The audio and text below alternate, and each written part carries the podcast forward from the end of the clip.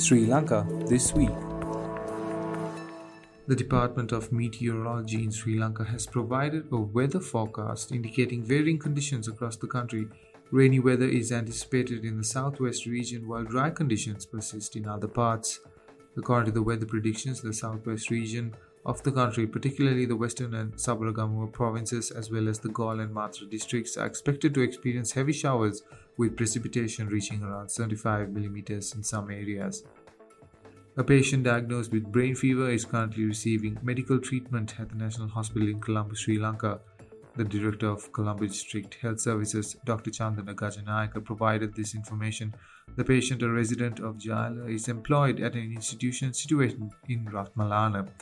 Due to the nature of the illness, health authorities have taken prompt measures to administer essential antibiotics to individuals who have had contact with the patient. As of midnight 29th, the import duty of wheat flour in Sri Lanka has been revised, leading to an increase in the impost tax of each kilogram of wheat flour. The tax has risen from 16 rupees to 27 rupees per kilogram. Sri Lanka State Minister for Education Aravind Kumar has unveiled a plan for the recruitment of around 8,000 teachers to be added to government schools in the coming period.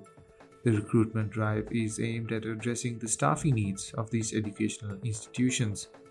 Out of the total number of teachers to be recruited, approximately 5,500 will be graduate teachers. An outbreak of meningococcal disease has been identified among inmates at Galle prison in Sri Lanka.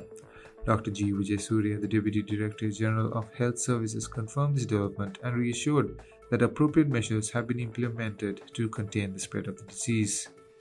Tragically, the outbreak has already led to the loss of two inmates who have been within the confines of Galle prison. In response to the situation, seven other affected inmates were transferred to the Karapitiya Teaching Hospital for medical care.